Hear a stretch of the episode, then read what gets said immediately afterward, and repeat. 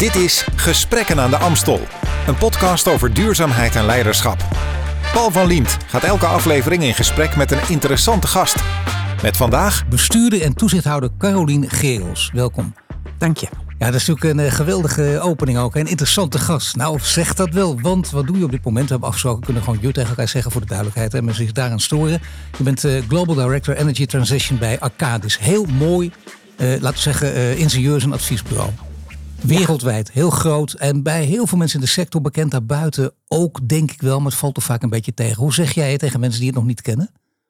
zeg ik arcades. Als mensen wat ouder zijn, zeg ik uh, voortkomend uit de oude Heidemei. Oh, dat is heel lang geleden. Ja. Heel lang geleden. Ja. We zijn in 1888 opgericht, maar nu met 29.000 man worldwide.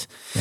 En wij willen eigenlijk de kwaliteit uh, van leven verbeteren door, wat ik altijd maar noem, de systemen van de stad ook te verbeteren. He, dus duurzamer, slimmer, met digitale oplossingen. En dat met uh, duizenden ingenieurs. Dus dat is heel spannend. Dat is heel spannend, ja. Zeker als je, als je veel kijk op steden hebt en ook met die ingenieurs wel eens in discussie zult moeten en willen gaan, denk ik ook. Want je bent ook uh, heel lang, vanaf 2014 tot 2022, tot kort geleden eigenlijk bij European Cities Director geweest. Mocht je naar allerlei mooie steden toe trouwens, volgens mij. Van Sao Paulo tot Doha tot ga maar door. Absoluut, ja, dat is een heel mooi aspect. Als je de gelegenheid hebt om andere steden te zien, dan ga je ook weer op een andere manier naar je eigen stad kijken. Mijn eigen stad is Amsterdam, zoals uh, je zult begrijpen. Waar je overigens, voor de duidelijkheid, de mensen die het nog niet weten, maar die, die nog wat ouder zijn, maar je hoeft niet eens heel oud te zijn, die weten, je bent een wethouder geweest en local burgemeester. Absoluut, tussen 2006 en 2014. En dat is denk ik ook de reden waarom ik uh, daarna heel graag bij Arcades wilde werken omdat ik heb gezien in de stad wat wel en niet werkt. En dat ik eigenlijk iedereen gun uh, dat een stad zo goed functioneert uh, als Amsterdam. En mensen klagen natuurlijk wel. Maar uh, dat hoort ook bij Amsterdammers. de grap daar is altijd, voor 2013 klaagde iedereen dat alle culturele instellingen dicht waren. En na 2013 klaagde iedereen dat alle culturele instellingen weer open waren. Ja, nee. En zo kun je altijd die medaille omdraaien.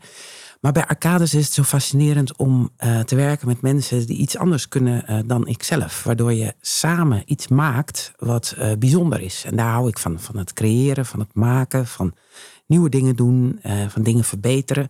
Dus ik voel me daar als een vis in het water. Nee, maar dat zijn al twee hele belangrijke elementen die je noemt. Het gaat om de steden, maar het gaat dus ook om het bureau zelf, waar je als een vis in het water voelt. Maar waar je natuurlijk wel ook leiding geeft aan mensen met een beta-achtergrond.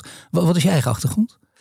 Nou, dat is heel grappig. Ik uh, ben beta opgeleid op de middelbare school. Wiskunde 1, wiskunde 2 natuurlijk, in de scheikunde. En toen dacht ik, nou, nu weet ik het wel. Toen ben ik Nederlands gaan studeren in Groningen. Ja, dat ja. Oh. Totaal andere kant, want ik dacht, literatuur is eigenlijk de neerslag van het leven. En daar heeft nog nooit iemand een spel tussen kunnen krijgen. Dat is ook zo, dat vind je nog steeds. Ja, maar je ziet dus dat ik in mijn leven via Berenschot in de city marketing in Amsterdam uh, meanderend toch weer in de beta-hoek terecht ben gekomen. Waar ik nu dus heel mooi complementair kan zijn. Omdat ingenieurs uh, dingen oplossen en ik uh, dingen weet van politiek en besluitvorming. En dat is een hele goede combinatie. Mag ik even toch de open vragen? Dan gaan we er straks wat dieper op in. Maar hoe geef je dan aan deze mensen leiding? Want het is mooi om te weten dat jij beide achtergronden ook in je hebt. Dat je ook de beta's heel goed kunt begrijpen. Ik denk dat het lijkt flauw, maar het is wel belangrijk volgens mij. Om ook te weten hoe je om die. Het is net een andere manier van denken. Valt mij altijd weer op. Ik zet de maatschappelijke opgave centraal. En dat is wat uh, ingenieurs, maar ik denk heel veel mensen aanspreekt. He, hoe kunnen we de bereikbaarheid van uh, Doha verbeteren? Hoe kunnen we China beter om laten gaan met klimaatverandering, uh, specifieke steden? Hoe kunnen we in New York uh, de vuilnisophaal beter organiseren? Hoe gaan we dat mooie stukje kade in San Francisco beter benutten? Het zijn natuurlijk allemaal hele mooie vragen.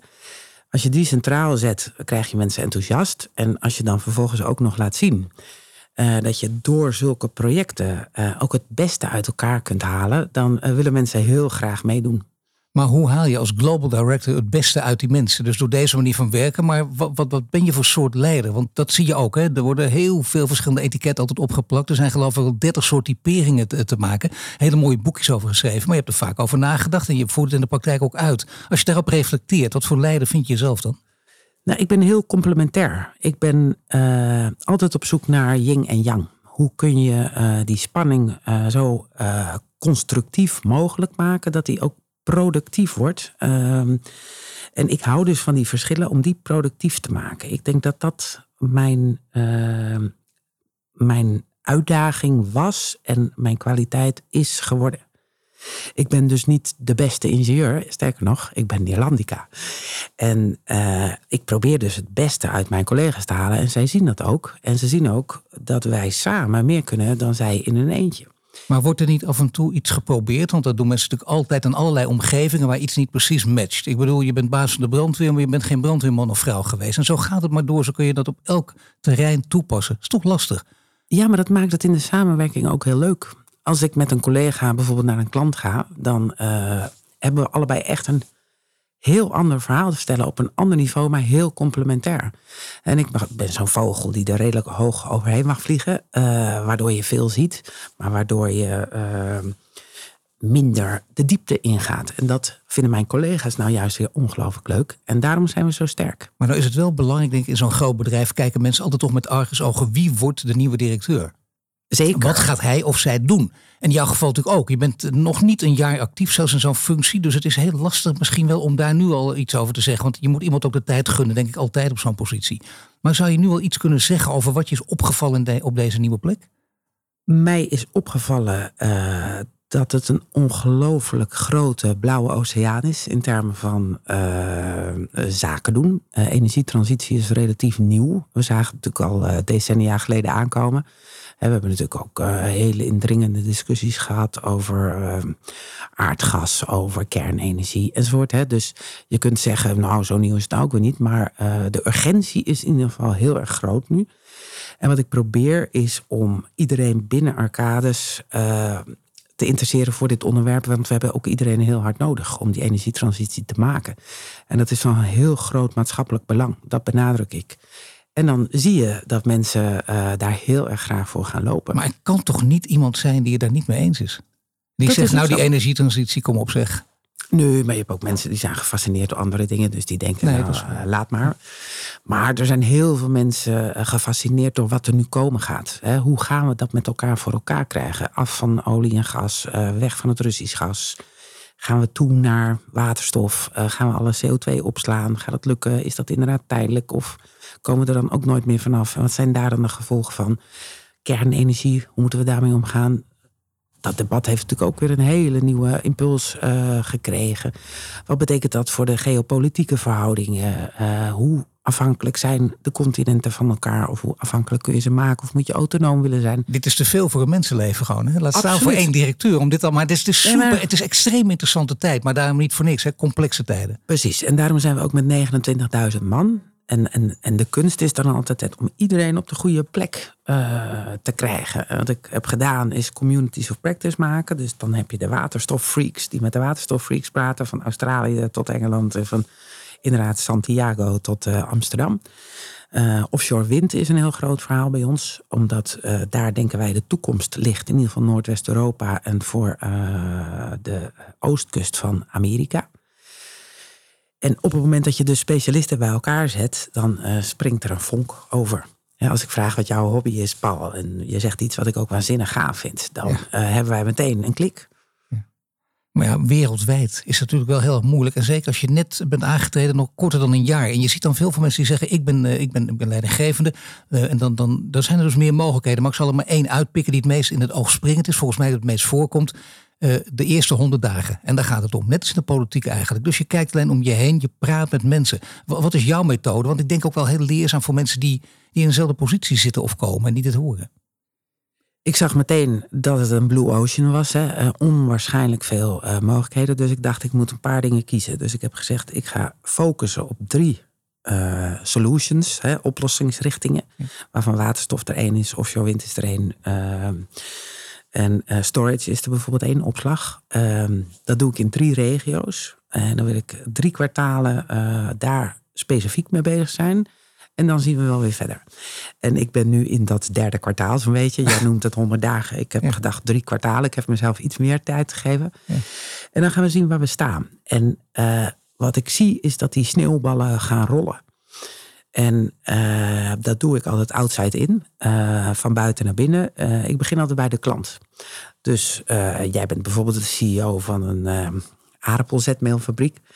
En jij Ja, wil om duurzaam te noemen. Ja. en jij wil duurzaam worden. Ja. Dus dan eh, ga ik met jou meedenken. En eh, dan heb jij een aantal specifieke vragen. Eh, dan breng ik een paar collega's mee die echt verstand hebben van waterstof, van opslag, van verzwaring van bijvoorbeeld een elektriciteitsnet. Gaan we samen een plan maken. En dan zie je dat de karavaan groeit. Omdat er een klant is die iets wil. Daar zet ik collega's naast die iets kunnen. En dan maak je samen de wereld weer een stukje beter en duurzamer. En, dat dan- is eh, hoe het werkt, dat sneeuwballen. Ja, en dan is jouw rol een, een rol. Je, je vliegt daar inderdaad boven. Je hebt ook, eh, eh, laten we zeggen, de, de zogenaamde Hensel-methode. Dat kan natuurlijk ook. En dat je het zo interessant vindt, er zo dicht op wil zitten dat je het bijna niet kunt laten. Maar dat kun jij heel goed of niet? Dat kan ik heel goed. Ook nogmaals weer, omdat mijn collega's echt iets anders kunnen dan ik. En wat ik kan, is voor hun ook heel eh, nuttig en bruikbaar en belangrijk. Ik heb bijvoorbeeld de taskforce geleid naar eh, eh, de infrastructuur voor de industrie en dan de energieinfrastructuur. Dus dan gaat het over pijpen en leidingen en buizen enzovoort. Nou, als je mij tien jaar geleden had verteld dat ik dat nu gedaan heb, als dan had ik je niet dat verwacht niet. Nederland- Nee, dat nee, verwacht nee. niet. Dus er zaten ook wel mensen te kijken van nou, hoe gaat ze dat nou doen? En ik had een team met twee andere mensen die eh, ook ongelooflijk veel denkkracht hadden. En we hebben een heel mooi advies gemaakt. En dan zie je dat je op inhoudelijke eh, gronden eh, eh, respect afdwingt. Van nou, dat heeft ze toch maar mooi gedaan. Ja, nee, maar dit is dus wel heel goed. Maar ook, eh, er moet ook een soort innate zelfvertrouwen in je zitten. Anders doe je dit niet. Want ik ken genoeg mensen die dit ook wel... eh, of bijvoorbeeld heel erg op de bluff kunnen. Van hun eigen bluff genieten. En daarna zorgen ook hè, dat ze het echt onder controle krijgen. Dat kan ook natuurlijk. Of bij voorbaat toch denken... nou, ik wil het wel, maar eigenlijk ik niet. Want ik heb Nederlands gedaan. Dit durf ik niet met al die knappe koppen om me heen. En daar moet je toch een soort schild eh, om- omheen kunnen bouwen... om er wel doorheen te gaan. Hoe, hoe heb je dat voor elkaar gekregen? Ik denk dat ik heel goed weet wat ik wel en niet kan. En eh, ik ging Nederlands studeren vanwege de literatuur, maar ook omdat ik eigenlijk journalist wilde worden. En eh, wat ik goed kan, is vragen stellen. En wat ik heb gedaan, ook in die taskforce, is dat twee mensen uit mijn team, maar ook eh, de hele wereld daaromheen, ongelooflijk veel vragen gesteld. En dan kom je op een punt dat je denkt, nou, ik denk dat dit een goed advies is. En dat leg je dan vervolgens weer voor. En dan gaan mensen zeggen, ja, dit is goed, maar ik weet nog iets beters. Dus zo neem je mensen mee, maar zo maak je ook je eigen advies steeds beter. En ik weet dat ik goed kan schrijven, dat scheelt. Eh, waardoor er ook wel weer eh, nieuwe dingen zijn ontstaan. Ook Maar omdat, kun je iets noemen? nou, bijvoorbeeld in die energietransitie is het heel moeilijk om eh, de balans eh, te krijgen tussen vraag en aanbod. Je kan zeggen, ik wil mijn fabriek op waterstof laten draaien, maar er moet er wel waterstof zijn en dat moet gemaakt worden. Dat moet ook via een hoop elektriciteit, dat moet in pijpen en buizen vervoerd worden. Dus dat moet er allemaal in zijn. En dat over een periode van eh, eh, decennia vaak, eh, met waanzinnig hoge initiële kosten. Het gaat meteen over miljarden. Hè, voor een miljard komen de meeste mensen niet eens op een vergadering. Dat gaat echt om heel erg veel geld. Dus dat moet goed gaan. En die balans tussen vraag en aanbod was eigenlijk de kern van ons advies. En we hebben gezegd, maak nou een soort meerjarenprogramma. Kijk steeds tien jaar vooruit. Eh, maak elke twee jaar daar een update van. Het meerjarenprogramma Infrastructuur, Energie en Klimaat hebben wij dat genoemd. En daarin staat nu precies welke infrastructuur er nodig is. eh, voor welke industriële clusters. En eh, wanneer die infrastructuur er moet zijn. En welke clusters wanneer rekening kunnen houden met waterstof, een elektriciteitsnet, eh, CO2-afvang enzovoort. En dat wordt nu gewoon eh, gedaan. Ja, maar dat speelt hier natuurlijk heel erg, denk ik wat heerlijk. Je kunt vooruitkijken, je moet ook vooruitkijken. Tien jaar, geweldig. En dan inderdaad om de twee jaar een update, dat begrijp ik ook. Want dan kan alles veranderen, moet je het weer aanpassen. Maar wel tien jaar vooruitkijken, dat is strategisch denken. Dat heb je niet in de politiek geleerd, of wel? Want dat is altijd een eeuwige kritiek op de politiek. Maar goed, jij weet het van binnen. Is het nu zo dat je inderdaad in de politiek altijd, om wat voor reden dan ook, alleen maar op de korte termijn kijkt? Omdat je gewoon vermalen wordt door de omstandigheden, de macht ook van de media De waan van de dag. en de waan van de dag natuurlijk. Ja, ik vind dat allemaal eh, slechte excuses om niet inderdaad op de langere termijn te denken. Sterker nog, ik vind dat je eh, als bestuurder verplicht bent om dat te doen. En ik zeg nu tien jaar vooruit, maar we zijn eigenlijk begonnen met eh 30 tot 100 jaar vooruit. Hè, 2050 de ambitie om klimaatneutraal te zijn. Nou, wat betekent dat voor 2030 en wat betekent dat voor vandaag? En zo moet je, vind ik, ook in de politiek denken. Je moet je realiseren wat er gebeurt in 2100, in 2200, als we niks doen aan verduurzaming. Nou, we weten allemaal dat de zeespiegel gaat stijgen. We weten dat het uh, heter wordt en droger. Hè? Dus er zijn allerlei omstandigheden waardoor we weten dat we dingen anders moeten gaan doen. En op basis van die kennis uh, moet je, vind ik, als bestuurder dan vervolgens weer terugredeneren naar uiteindelijk uh, vandaag en morgen. Als bestuurder begrijp ik dat, maar bestuurder in de politiek of als politicus is dat toch moeilijk. Ik heb zo vaak politici gesproken die echt vol enthousiasme aantreden, waar ik ook bijna enthousiast van word. En dat denk ik geweldig. En dan na twee, drie jaar zie je dat gewoon dat, ja, nee, het werkt nou eenmaal zo niet. En dan worden ze één van de velen. Dat is zo jammer. Hoe komt dat toch? Omdat zij niet helder hebben wat het punt op de horizon is. Je moet voor jezelf punten op de horizon zetten. Je moet zeggen. Uh, ik werd in 2006 wethouder. Als ik in 2014 klaar ben na twee periodes, dan wil ik A, B, C, D, E en F bereikt hebben. En dan moet je je volgens uh, daar ook niet van laten afleiden. En je moet je ook niet uit het veld laten slaan. En dat is soms inderdaad heel lastig. Ik heb zelf ook moeilijke dossiers gehad. Uh, het afvalenergiebedrijf, een investering van 450 miljoen, dat moest ik even aan de praat krijgen. Nou, dat uh, valt niet mee, kan ik je verklappen. Nee. Maar het is wel gelukt. Door voortdurend met de juiste mensen, uh, met veel aandacht, het belang van de stad ook voorop te zetten. Mijn uitspraak was altijd alles voor de stad. Dus als dingen anders gaan, dan moet de enige vraag zijn die je jezelf stelt wat is nu het beste voor de stad? Het gaat niet om jezelf als bestuurder. En het gaat zelfs niet om uh, uh, je eigen bestuurlijke leven. Het gaat erom dat je dingen bijdraagt aan de samenleving op de langere termijn. Ja, maar dus niet het standbeeld voor jezelf oprichten. Maar dit, dit klinkt zo mooi. Je hebt natuurlijk heel op veel gebieden ook waargemaakt. Maar ja, het is niet om, om, om als vraag om af te geven op al die anderen, maar echt voor ons om te leren. Je hebt het om je heen gezien dat veel mensen toch bezwijken blijven. Is het dan gewoon de menselijke natuur, de aard, dat we te ijdel zijn of dat we toch uiteindelijk uh, te bang zijn voor, voor de club voorlichters om ons heen. Die zeggen je moet je zo profileren. En kijk uit, daar gaat je carrière. Allemaal begrijpelijke overwegingen. Ja, maar ja, politiek is niet voor bange mensen. En uh, je moet ook incasseringsvermogen hebben. Uh, je moet er ook lol in hebben. He, ik vond het ongelooflijk leuk om bijvoorbeeld met de gemeenteraad van Amsterdam in debat te gaan. En aan het begin had ik wel eens uh, 45 stemmen tegen. Terwijl ik vond dat ik gelijk had. dus ik moest ook even. En dat vond je leuk? Nou, dat, Zo. Dat, ik dacht, hoe is dat nou toch mogelijk? Ik ja. toch gelijk? ja. Het interessante is overigens dat jaren later mensen zeiden... ja, je had ook gelijk. Oh jee, en, maar wel jaren later, zie je? Dat is zo jammer, hè? Maar ja, nee, toch, maar, maar dan moet je mooi. de lol ja. zien. En uh, ik denk dat dat een belangrijke toets is voor iedereen en alles, altijd en overal. Uh, je moet... Uh, elke dag zin hebben in die nieuwe dag. En s'avonds moe in je bed uh, rollen en denken... nou, ik heb toch weer mijn best gedaan. Ik heb iets bijgedragen. Misschien is niet alles goed gegaan, maar dat kan ook niet. Ja, en inderdaad niet bangig lopen piekeren nee. over... oh, misschien als dit gebeurt, dan zou... Dan, dan, dan, steeds aan je eigen hachje denken. Want daar word je inderdaad nog banger van. Mensen zijn vaak veel te streng voor elkaar, uh, maar ook voor zichzelf. Ja. En uh, elk mens maakt fouten. Uh, niks is perfect. Toen ik begon als wethouder, misschien weet je dat nog. Ik was verantwoordelijk voor het stedelijk, hè, kunst en cultuur. Toen gooide ik na vier maanden gooide ik die steen door de ruit van het stedelijk, de Zandbergvleugel. Ja. Nou, toen heb ik een week later aan Schelto Patijn beloofd dat ik dat één keer uh, gedaan had en dat ik het nooit meer zou doen. Dat was trouwens een geweldig goed dat Dat was een waanzinnige actie natuurlijk ook. Hè? Dat kon Waanzinnig. Nee, dat kon eigenlijk echt niet.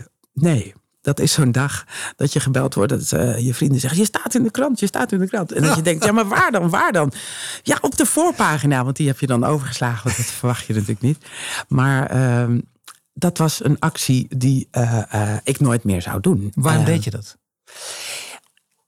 Verleid. Ik werd verleid door de directeur van het stedelijk. Het waren een man of 50 en die deden het ook allemaal. Maar er waren wel twee verschillen. het eerste verschil was dat ik de wethouder was en de rest niet. En het tweede verschil was dat ik linkshandig was. En dus met mijn rug uh, als een soort uh, Griekse discuswerper met mijn gezicht zo naar die fotografenrij die achter het oor bij het stedelijk zaten zat. En dat dat dus inderdaad een waanzinnige foto is geworden. Waanzinnig. Maar goed, wat ik zeg. Je maar, mag... maar toch heeft het effect gehad, of niet? Of denk je, je zegt ik zou dit namelijk nooit meer doen. Want je moet inderdaad wel weten, je moet rol vast blijven. Dat begrijp ik ook. Maar af en toe uit, dit heeft het, als het effect heeft, kon het wel. Of had het vooral een, een ander effect? Dat je steeds moest uitleggen waarom je deed? De helft vond het fantastisch. Want die hadden zoiets eindelijk een wethouder die wat durft. En met ja, daadkracht en doorzettingsvermogen. En flair en bravoure en humor. En, en ze kan nog gooien ook. Ja. Um, wat als wethouder soms ook best handig is. Um, en de andere helft zei, hoe kan je dat nou toch doen? En de Zandbergvleugel enzovoort. Maar goed, ik heb altijd met een glimlach uitgelegd dat uh, ja, ik dat één keer heb gedaan. En uh, dat ik daarmee ook heb willen aangeven dat ik mij verantwoordelijk wilde maken voor de sloop, maar ook voor de nieuwbouw. Uiteindelijk ben ik de wethouder die zowel de sloop als de nieuwbouw is begonnen. Uh, het stedelijk heeft geopend na 25 jaar. En dan staat er ook iets. Natuurlijk. En dus inderdaad niet te hard zijn voor jezelf. Daar kwamen we eigenlijk op, op dit op onderwerp. Dat je af en toe ook eens een fout kan maken. En dat kan ook. Of dat je denkt, nou, dat is eigenlijk wel leuk, maar we hadden het toch niet moeten doen. Dan kun je op allerlei manieren naar kijken. De afrekencultuur, zo wordt natuurlijk altijd genoemd. Er zijn ook een paar mooie boekjes over geschreven. Is die dan nog steeds te groot nu bij, in Nederland? Ik denk als je eerlijk bent over jezelf en over de dingen die je goed en fout hebt gedaan, uh, dat mensen dat heel goed kunnen begrijpen. En dat ze uh, ook met je mee kunnen leven. En, en, en ik denk dat, dat dat leidt tot inderdaad weer die goede balans.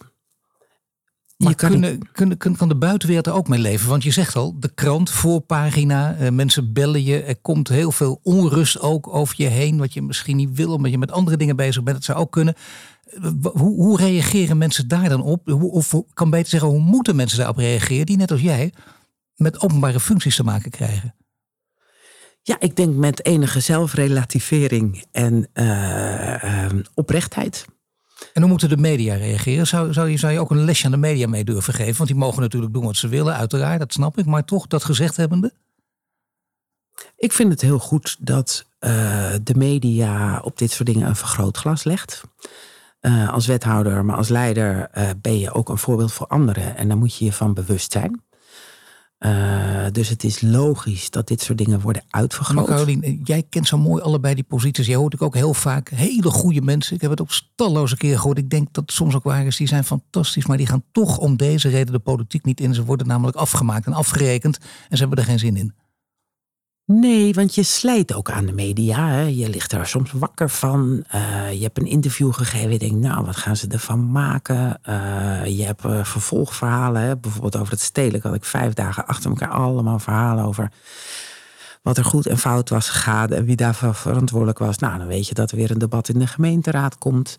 Hè, dus het, het dwingt je heel erg tot nadenken. En als je dan precies weet waar je uit wil komen, namelijk bij een stedelijk wat open is, waar mensen graag naartoe gaan, waar ze de huiskamer van de stad terug hebben, ze kunnen genieten van kunst en cultuur, dan weet je het waar je, waar je het voor doet. Je doet het namelijk voor de stad. En ondertussen die stip op de horizon in de gaten houden, dat is wel een belangrijke. Dan kun je dan ben je ook beter bestand tegen, tegen wat voor kritiek dan natuurlijk ook. Mag ik één voorbeeld geven als het niet waar is, corrigeer mij. Want dan zeg ik het nog maar even bij. Dat vond ik namelijk een geweldig verhaal wat ik ergens vond. Toen dacht ik toen ik het las, oh ja, dat is waar ook toen ging namelijk, ja, jij was een wethouder die voor uitkeek. Op veel gebieden ook bijvoorbeeld. Uh, naar mogelijke Olympische Spelen in Amsterdam in 2028 heb je wel een megastadion nodig. Maar mevrouw Geels, we hebben toch een Olympisch stadion. Het zou kunnen dat ik dat ook zeg. We hebben toch een arena, waar heb je het over? Nee, we hebben een veel groter stadion nodig. Dat is nou net een voorbeeld van vooruitkijken. En diezelfde media die zeggen, oh die politici kijken niet vooruit. Die werden dan weer boos. Dus je doet het nooit goed. Maar was dat uit een, een grap? Of dacht je, ik moet hier even een steen in de vijver werpen? Of was dit, is het nog steeds iets waarvan je denkt, ja dat als ze Olympische Spelen Amsterdam willen, je denkt over steden na en wat voor aantrekkingskracht het heeft, dan heb je daar ook zo'n stadion bij nodig. Ik denk nog steeds dat het een heel goed idee is.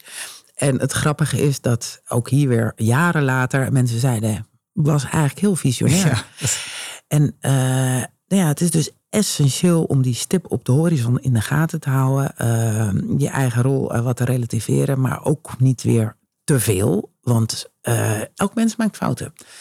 En als ik het niet kan, wie kan het dan wel? Inderdaad, nou, iedereen uh, heeft zo zijn eigen manier. En uh, mijn manier is dus inderdaad uh, lang vooruitkijken, je ondergeschikt maken aan het belang van de stad. En vervolgens het allerbeste van jezelf geven elke dag. Maar het gaat wel om de stad. De stad met nadruk, dat is belangrijk. De stad is in jouw leven natuurlijk het, misschien wat allerbelangrijkste. Zeker in je werkzame leven. Je houdt ook van de stad, het kan niet. Je ziet al die verschillende steden bij elkaar. In de steden gebeurt het ook. Alles heeft met alles te maken in deze tijd, in complexe wereld. En dat zie je terug in steden. En er komt ook altijd de naam Benjamin Barber bovendrijven. En uh, laten we zeggen, de, de Inner Circle weet precies waar het over gaat. De man is helaas uh, niet zo lang geleden overleden. Maar hij was de man die zei, er moet een parlement van burgemeesters komen. Steden kunnen alles met elkaar oplossen. Is, is dat nog steeds een idee dat je aanspreekt? Ja, ja, zeker. En er is ook een parlement van burgemeesters. Uh, volgens mij is Josias van Aartsen daar nog heel actief in geweest toen die burgemeester van Den Haag was. Ja, nee, dat is er wel. Maar ik bedoel, serieus, hè? Met, met effect en, en met, met daadkracht en met mogelijkheden en met kennis en kunde. En met mensen die weten waar het over gaat. Ja, ik denk dat dat uh, een heel goed idee is nog steeds. Waarbij we nu natuurlijk zien hè, dat het op alle lagen misschien beter geregeld moet worden. Uh, ook de continenten, hè, het belang van uh, een Europese Unie is natuurlijk de afgelopen maanden weer overduidelijk onderstreept bevestigd. dus het gaat daarover. Het gaat ook over publiek-private samenwerking in Nederland als geheel. Maar ook steden onderling moeten samenwerken omdat ze van elkaar afhankelijk zijn en ook ongelooflijk veel van elkaar kunnen leren. En dat was dus mijn baan de afgelopen zeven jaar voordat ik in de energietransitie ging bij Arcadis. En noem je het ook uiteindelijk bij Arcadis uh, wat je wil voltrekken bij al die steden? Is, is dat uiteindelijk oplossingen bedenken voor de stad of voor de groene stad? Het is eigenlijk oplossingen bedenken voor, uh, dat klinkt een beetje groots, maar uh, de wereld als geheel. En dan is uh, stad en land ook weer een soort yin en yang. Nederland is uh, wat wij noemen met een heel chic woord een polycentrisch stedenlandschap. Dat Zo. betekent eigenlijk dat we verschillende stedelijke kernen hebben die in zichzelf heel goed functioneren. We hebben bijvoorbeeld 12 of 13 universiteitssteden van Groningen, Nijmegen, Maastricht, Enschede. Ik heb in Groningen gestudeerd. Die steden functioneren heel goed in zichzelf, maar zijn ook weer goed verbonden. zodat je ook van elkaars uh, kwaliteiten en voorzieningen kunt genieten. Het is tegenwoordig nog maar twee uur uh, van Amsterdam naar Groningen met de trein. En uh, daardoor kun je, als je in Groningen woont, ook nog wel naar de opera komen. En dus dat uh, is in Nederland het geval. Net is in Duitsland, Italië bijvoorbeeld. Maar Londen, Parijs, hè, dat zijn echt veel meer monolithische steden. Hè, Londen en Parijs trekken echt de hele economie van hun eigen land. Ehm, en je moet dus vooral heel goed uh, beschouwen wat de specifieke kenmerken zijn van uh, steden, maar ook landen, hè, uh, culturen, om de goede dingen te kunnen doen. En elke stad heeft weer eigen hefboom om, om dingen te verbeteren.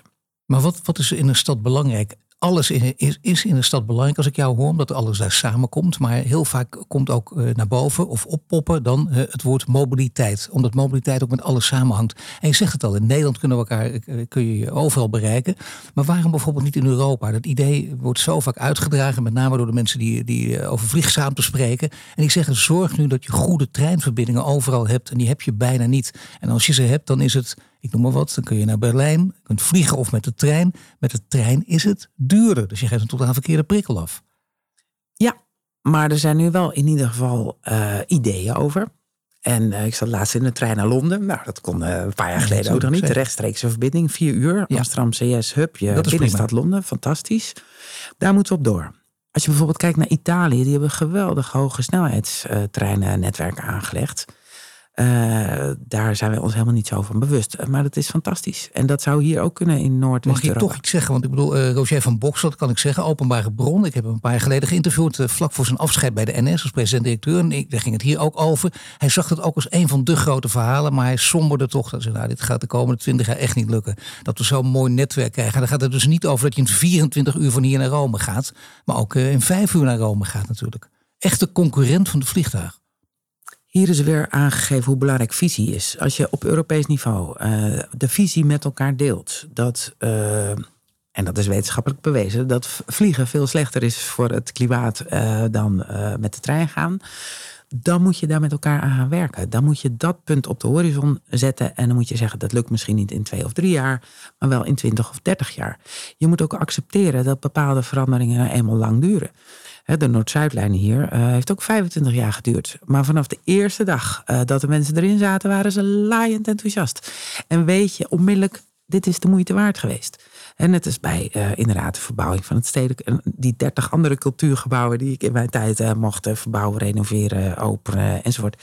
dan zie je ook ehm, het resultaat daarvan. maar je moet accepteren dat ja, uitvoering van, van grote visies en van grote ideeën, dat dat gewoon uh, decennia kost. Mag ik het toch even, even letterlijk nemen als je het over uitvoering hebt? Want uh, je hebt ook, eh, zoals je even aanstipt, ook zo'n industrietafel geleid een tijd. En dat betekent wel dat het gaat over een onderwerp wat mij altijd te binnen schiet als het hierover gaat. Namelijk in, in één zin, de kink in de kabel van de energietransitie. En die kan zijn juist als je met mensen uit de industriewereld praat, met knappe koppen waar jij mee te maken hebt bij Arcadis, ze kunnen alles bedenken, ze kunnen geweldige oplossingen en daar zijn we allemaal heel blij mee. Maar het moet wel uitgevoerd worden. En daar hebben we vaak knappe koppen, leidinggevenden ook, spreken daar met een zeker dit over. Die gooien, ik zeg het even extreem voor de scherpte. Je gooit het over de schutting en ja, hoe moeten we het dan doen? Ja, dat, dat zien we wel. En we zien nu de gevolgen ervan, want die mensen zijn er veel te weinig. Er zijn veel knappe koppen. Er zijn heel weinig mensen die, die met de handen geweldige dingen kunnen doen. Die die kabels kunnen aanleggen. Noem maar op. Om al die warmtepompen overal aan te leggen. Om al die elektriciteitskabels neer te leggen. Hoe, heb je daar enig invloed op, ook bij arcades bijvoorbeeld? Of zeg je nee, dat is niet ons terrein. Dat leggen wij ook bij anderen neer. Nee, we hebben ongelooflijk veel uitvoeringskracht. Want daar heb je het dan over, hè? uitvoeringskracht. En dat is inderdaad in toenemende mate een zorg, omdat er zoveel moet gebeuren. En ook omdat er uh, steeds minder mensen zijn uh, die maar dat dit zagen we aankomen, juist met, over, over die stip gesproken. Dit dat zag je aankomen. Dat klopt. En daarom vind ik het ook ongelooflijk leuk om bij een multinational uh, te werken. Omdat je dan met elkaar in de wereld dit probleem kan oplossen. voordat ik hierheen kwam, had ik mijn collega uit Santiago in een meeting, Teams. Kijk, mooi. En die zei, nou, we kunnen dit en dat op het gebied van waterstof. misschien kunnen we jullie helpen.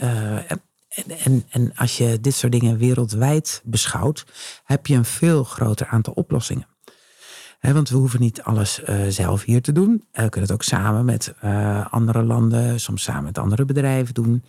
Maar in zijn algemeenheid vind ik wel dat we goed moeten kijken naar ons ehm, opleidingstraject. Ik vind dat we vooral op de middelbare school daar nog wel heel veel aan zouden kunnen verbeteren. Ik zit ook in de Raad van Toezicht TU Delft. Vind ik geweldig leuk. Ja. Ehm, ehm, en dan zie je ook hoe inspirerend uh, techniek kan zijn. En hoe inspirerend het is om samen dingen te maken. Als ik daar binnenkom, dan vliegen de drones me soms om de oren. Of er komt iemand met een skelet aangewandeld die anders niet meer zou kunnen lopen. Maar dat is dan een soort ja. robotskelet. Nou, fantastische oplossingen. Echt heel erg mooi. Zodat je kwaliteit van leven verbetert. Maar denk je, ja, wat betekent dat nou voor de middelbare school? Hè? Als we die technische mensen en ook die uitvoeringskracht zo nodig hebben, moeten we dan al die kinderen tussen 12 en 18 jaar uh, nog zo indringend uh, achter uh, de schoolboeken in de schoolbanken zetten? Of moeten we ze veel eerder, 14, 15, ook een beetje meestergezelachtige leerwerktrajecten ja. aanbieden? En die zijn er nu wel.